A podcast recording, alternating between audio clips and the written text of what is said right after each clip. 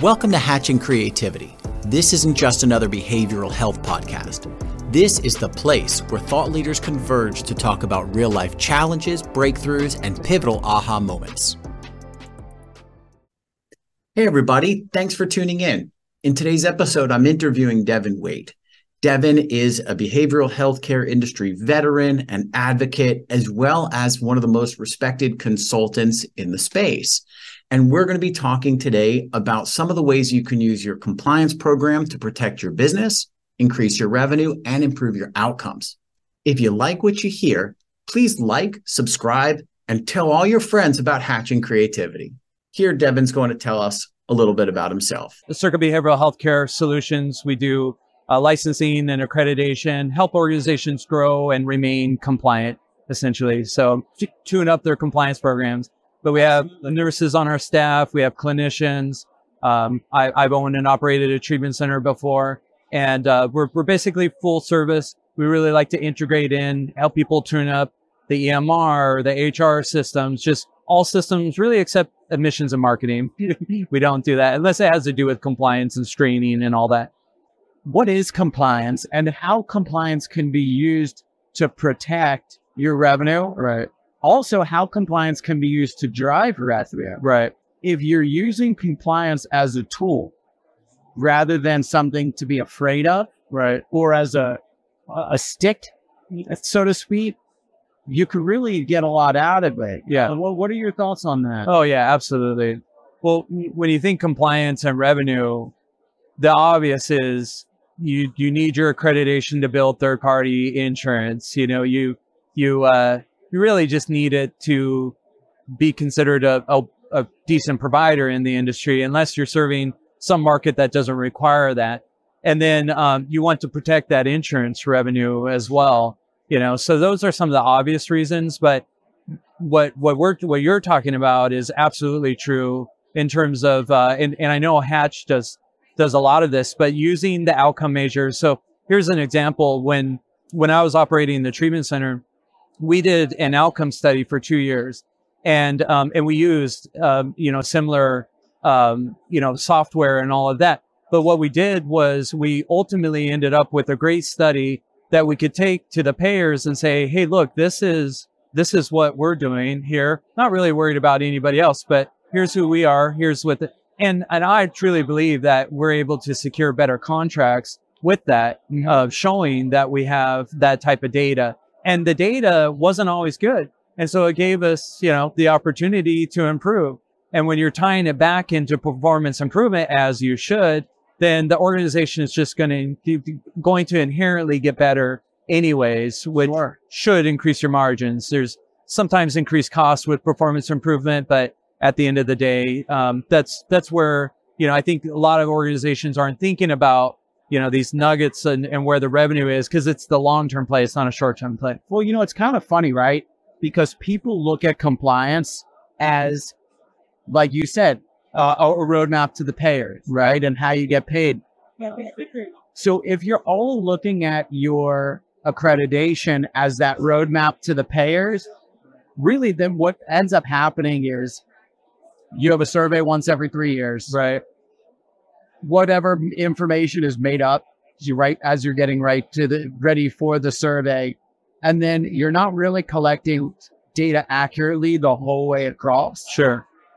And then what ends up happening is as compliance should be used as a revenue protection or a way to um, to to drive that revenue, you miss everything Right. And all of the value that compliance does or has by doing it that way. Right. I look at data points just like you're talking about, you know, and I think this is something for people to hear also is data points that you could be looking at that relate to compliance that you can use for performance improvement, efficiency improvement, risk reduction, right, things like that. If you had to say your, your top things that you would advise an organization to track that directly ties compliance to revenue, what would you say? So I would say the top three, no specific order, but the first one would be discharge categories. Uh, I, I believe many organizations do that. It's kind of a low hanging fruit, but you know, if you have a lot of AMAs, ACAs, it's going to impact the bottom line, obviously. But also, if you're having a lot of, let's call it therapeutic transfers, people are coming in, they're going to the hospital right away. Are we not screening appropriately? And if you think about it, when, when you, you do spend all the acquisition cost and getting the client to treatment, if they're going to the hospital right away, it complicates the treatment program often. Yeah. Because they're at the hospital. Maybe they, you know, have a bad experience. There's so many factors that can happen. Yeah. So, you know, watching that, um, there's, you know, other, other categories, however you want to classify them. But I think that's important. The other one would be, um, for me is uh, just QA or or compliance in general. So on the charts, and um, and we really track that on a weekly basis. It could be tracked daily. Um, and when you're sending off, you know, bills to the payers, I think it's really important to track that uh, because that can protect you from a clawback, making sure everything's in the record that needs to be in the record. Um, oh, time frames, that the, the documentation is robust, it meets medical necessity, all of that, you know. So about the time, how uh, we see this all the time. I have to imagine you, you too. How about somebody's in for their second or third treatment episode and you're using the same treatment plan? Oh yeah, absolutely. Yeah, oh, absolutely. Yeah, yeah. It's so easy to catch. This is such low hanging fruit. Right, right. So, uh, so chart auditing, yeah, uh, and and overall quality is improvement is is one. Yep. Um. So what was your what was your third? Because treatment is a service business, is asking the question, uh, your what is your willingness to recommend services? Because we're not we're not producing widgets and all of that. And and that question can be asked to clients, it can be asked to families, it can be asked to referents, and it can be asked to your staff as well too, and maybe even a culture of safety survey that includes the question, would you recommend treatment center X as a wonderful place to work?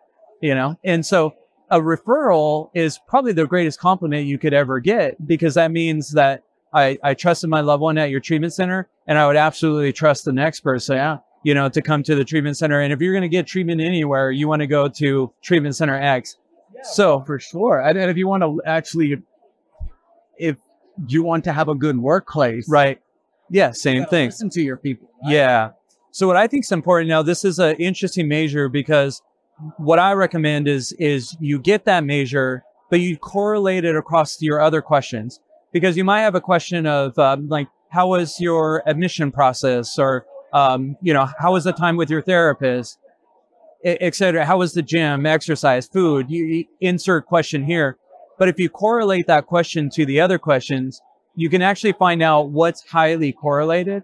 And whatever is highly correlated you know, essentially we want to move the ball and where people are w- willing to recommend the most. So if they had a bad experience with the food and, and that's highly correlated to willingness to recommend, then let's do a performance improvement plan on the food. Right. And, and that will in turn increase the willingness to recommend, which increases revenue, which ties back into compliance because it's a performance improvement measure. I, I think that makes all the sense in the world. Um, you know, it's funny is you can collect all the data in the world but if you don't look at it, yeah, you would never know that food. Yeah. Right. Sure. And that's such a simple, it's such a simple metric to be looking at. Right. Like your NPS score, like you're talking about. Right. It's such a simple metric, metric that everybody can do. Right. I mean, it's, I, I hope all of you are doing patient satisfaction surveys and employee satisfaction survey. Right. You know, that that's something that that's really helpful. But again, you got to use that information. Right. Uh, yeah. Tie it back into performance improvement. You see anything around uh, any presentations, any speakers today, or anything that you feel is really exciting, new, interesting, or anything that you uh, may want other people to, to look at? Yeah. Yeah. Well, definitely uh, Maeve O'Neill, who is our national compliance director. She's speaking on the wholehearted journey uh, to compliance and ethics. I love and uh, yeah, great. yeah, yeah. So she she really brings in the whole person, uh, you know, and and uh, is all about authenticity and transparency, and you just meet people all around the industry that she has impacted in a positive way. Um, she's a big believer in Brene Brown and and some of those um, philosophies and all that. I've worked with many organizations over the years. Sometimes I'll work with ones that come from outside the industry, call it banking you know, maybe a somebody a banker decides to get in and start doing treatment, um, which you know is neither here nor there. But they'll come to me and they'll say, "Hey, Devon, what's up with the staff?" You know, and I'll and I'll say, "What do you, what do you mean?" And say, "Well, you know, it's just like everybody's kind of wearing their emotions on their sleeves and and all of that." And when I owned and operated the treatment center, I uh, the the lady that sold us the treatment center, she goes, "Devon, I, I got to tell you, if you focus on the staff, the clients will get better faster." and and I I took that to heart and and I believe it. And so that's what Maeve's talk is. It's it's Saturday yeah. at ten forty five, but it's about taking care of our staff and um, and recognizing that people in the helping profession um, they need to help themselves. They need to fill their own cup. You you certainly can't help anybody else uh, if you're not. And sometimes the mechanic's car runs the worst. And so, uh, right. you know, having this focus on on our staff, making it okay to be not okay, making it okay to talk about burnout, having open door policies and all of that. You know, that that is a journey that if organizations start that, that they will see that the clients get better faster. It's true. You know, we always say you take care of your people. Yeah. They'll take care of your patients. And overall, they're going to have improved performance. Yeah. You know, one of my favorite quotes, Zig Ziglar. Yeah. And he says, he was talking with a friend and he was talking about all of the investment he makes into staff training. Right. And the guy says to him, wouldn't you be upset if you spent all that money on their training and they're left? And his response was, I would be more upset if I didn't spend the money on their training and they're staying. No, that's a great. That was really good. Yeah. So yeah. thank you for coming on. Yeah. Thank you for having me, Mike. And uh, thanks so much. Appreciate it. Yeah. And uh, thanks for joining. Make sure to check out Circa Behavioral Health. And if you're looking to open a treatment center or you need help, you either in Southern California, these guys are the experts out here. And um, thanks for watching.